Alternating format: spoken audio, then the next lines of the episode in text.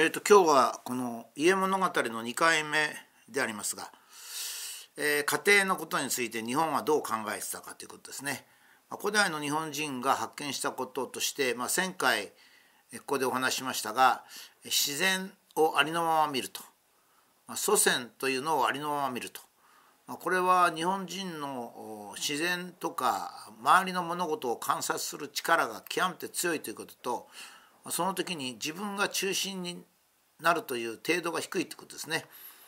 やっぱり大陸で住んでますと、まあ、自分を守るということで精一杯なもんですからどうしても自分中心でものを考えるようになるんですが、まあ、日本は世界で唯一の温帯の島国であるということもありますしまた気候も温暖で、まあ、四季折々というところもありますしそれから島国で非常に適当な大きさ37万平方キロメートルそして隣の大陸との間もなかなかいい感じのつかず離れずというところにありましてそれで、まあ、日本人の気質もそこで出てきたんではないかと思います。えー、日本のこういう基本的なあ精神構造はですね社会構造はですねえー、っと「古事記」の書かれた700年とかですねそれから日本国がある程度の形を成してきた200年紀元200年300年という時期ではなくておそらく3万年程度続いた縄文時代のですね中期あたりに出てできてきたんだろうだから今から1万年から2万年前にですね日本人の社会気質生活というのが固まってきたんであろうと思います。最近の研究では稲作というのは大陸から伝わったんではなくて、まあ、日本独自で主に南方からの情報で、え、作られてきたということが、ま、遺伝子の解析によって分かってきたりですねそれから従来は九州とか、関西に重心があった古代の日本国家っていうのはむしろ関東が中心で、東北まで伸びていたとほとんど人口密度は変わらなかったんではないかと考えられております。そこで家の大切さを発見したんですね。まあ、当たり前って当たり前なんですが、日本人っていうのは自然をありのまま見ることによって全て人間同士は無論のこと、動物も植物も自然までもがですね一緒の一緒であるという感覚をつかむわけですね。加賀の千代女が歌った歌でそれが代表されておりますが朝顔に鶴瓶取られてもらい水というのがそれを指しております。でもちろんこの家のこともですね今はヨーロッパの観念論が極めてあの幅を利かしておりまして、えー、家庭の重みが減ってですね皆さん不幸な生活をしてる人が多いんですけど個人もそうなんですけど、まあ、ヨーロッパ個人主義と言いますが家のない個人はいないんですよ。これに気が付いたわけですねあの日本人は。生まれた時に家がないと死ぬんですね。それから小さい頃に家がないと教育を受けないからおバカさんで終わってしまうんですね。それから老人になって家がないと助けてくれる人がいないしそれからいよいよ臨終のとこを迎えても死ぬ場所がないとのたれ死にすると、まあ、こういうことになるんでどうも個人というのは家なしでは人生を送っていけないという極めて当たり前のことに気がついたと考えられます。もう一つはですねこれも現代個人主義で全く無視されておりまして不幸な人が生じてるんですけど家は楽しくなきゃいけないんですね。これは非常に大きなあのことで、えー、毎日毎日喧嘩をしたり顔を背けて生活する家と毎日毎日楽しい温かい食事をみんなで食べてそしてみんなで協力し合って助け合ってという家とどちらの人生が幸福かったらそれはもう当たり前のことですよね。それも言うまでもないわけですね。家は楽しくなければいけないということですね。それから人間というのはいろんな人生があるわけです。そのえー、普通には成長して、まあ、勉強して働いて愛し合って結婚して子供ができて家庭ができるという、まあ、こういうこの時間を経るわけですね。江戸時代ですと大体、えー、武家以外がちょっとよくわからないっていうのが問題なんですが、まあ、一応武家を中心に、えー、言うとですねまあ男性が23女性が18ぐらいで結婚しましてそれ女性は二十歳ぐらいで、えー、子供をできましてね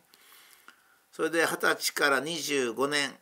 えー、45歳ぐらいで大体お亡くなりになるわけですね。平均寿命は40歳ぐらいでしたからまあそんな感じが江戸時代の人生だったわけですね。だけども、ま、それ以外の生活をする人多かったわけです。例えば家を継ぐという点では男性が継いでおりましたので男性が継いでるっていう理由は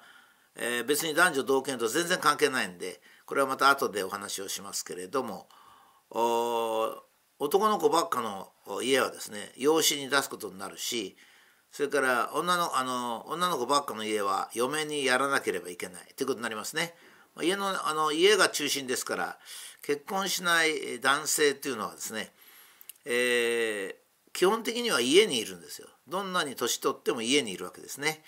だけどもそれじゃあちょっと男女関係もできないからっつって離れでも作ってまあ女性をあてがうというかですねちょっと言葉悪いんですけどそういう場合もあったわけですね。女性の場合は外に出して女中をするとかまあ身分によるんですけど身分というか役割によるんですけどもそういったことだったわけです。そこでそれを調整するために家は血縁でなくても良いという原理原則もありました。つまり血縁だけで家を構成するってことが現実的にできないわけですね。したがって、えー、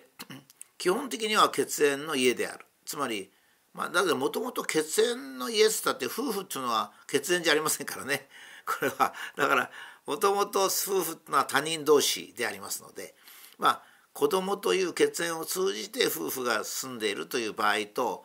血縁ではなくて約束で家を構成しているという場合もあるわけですね。でそういったまあ養子縁組なりそれからまあ共同生活っていうものが家として成立したのは人間は必ず個人であるとともに家がなければいけないということですね。まあ、極端に言えば死ぬこともできない病気になることもできないということになるわけですしもちろん隣近所ってのは必ずいるわけですから隣近所にしてみればですねまあ、家のない人がいるっていうのは非常に社会が不安定です。したがって、えー、まず個人があるとともに家がなければいけないつまり基本的単位だっていうわけです。えー、っとですね教育基本法戦後にできた教育基本法は家というのが全くなくなっちゃったんですね。ですからこの現在の非常に離婚の多い、まあ、家がしっかりしていない家庭っていうのがいっぱいできちゃったわけでこれはできるだけ早急にですね個人と家っていうのは並行して存在するもんだということと家は必ずなきゃいけないだから血縁に恵まれない方も家を持つことができるっていう体制にしなきゃいけない。これはもう本当の基本中の基本ですね。年金があるかないかなんていうよりかもっと前に必要なことなわけです。それから家を楽しくするためにいろんな施策を政府が進めていかなければいけないと思いますね。つまり家というのは自分の外側の自分なんですよ。えー、個人主義っていうのはですね、えこの世の中では成立しないんですね。個人の外側に家があるわけです。その家っていうのはだから自分でもあるんですね。これはあのこのブログでも1回2回お話ししましたけど、えーえー、っと多細胞生物が5億5,000万年前にできるってですね人間のこの個々の細胞足にある細胞とか手の細胞頭脳の細胞内臓の細胞ってどそれぞれ独立してるんですよ。遺伝子も持ってるし代謝もするしということで独立してるものが集まって何かまだ分かってないんですが通信をしてそれで一体となって自分というのが動くんですだからもともと自分というのは1個じゃないんですね。えーと、腸内細菌なんてのは皆さん知ってますが腸腸の中には山ほど細菌がいますし細菌はウイルスを排除しようという動きがありますがウイルスも人間と共に住んでいるわけです。まあ、人間という個人個体はですね自分の DNA が半分人間の中にいる腸内細菌とかダニとかウイルスとかいう DNA が半分ということで複合体なんですねもともと人間自身が一つの細胞が集まって、まあ、60兆個とも言うしいろんな計算があるんですが、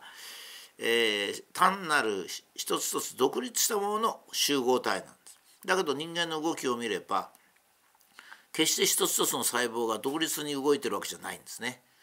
えー、一つ一つの細胞があの独立で動くよりか人間という一つの形で動いた方がずっとずっといいんですね。それと同じように、個人が一人で人生を送るよりか家という集合体で送った方がずっとずっといいんですね。これはまあそれは当然でですね毎日朗らかに歌声が聞こえ楽しく食卓を囲いそして成長していきその中で悩みもあるし問題もある病気もする、その中でお互いに助け合っていくということが実に大切である。人間というのはあの必ずしも個人で独立してないんですよ。例えば足をくじいたらそれだけでご飯が作れなくなったりするんですね。私の場合は痛風だったりしまして。もう痛風だったらご飯作るだけで大変なんですよ。餓死するっていう感じなんですね。ところが家族がいたら何人がなくやってくれるわけですね。ですからいかに人間というのは一人では生活できないかってことはもうもう見ればわかるわけですね。それであの日本はそれが非常に強かったんで戸籍というのを作ったわけですね。家を中心としてだだから私でしたらその2つあるんですね自分の名前と自分の戸籍があるわけですね。戸籍の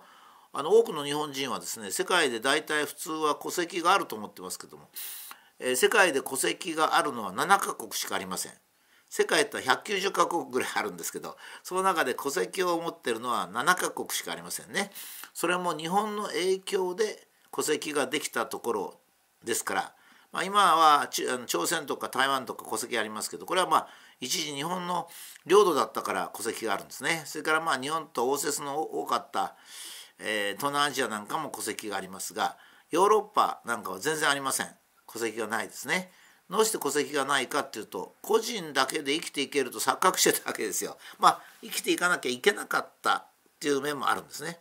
ただ日本は自分の名前があり戸籍があるということで、まあ、非常にいいんですね。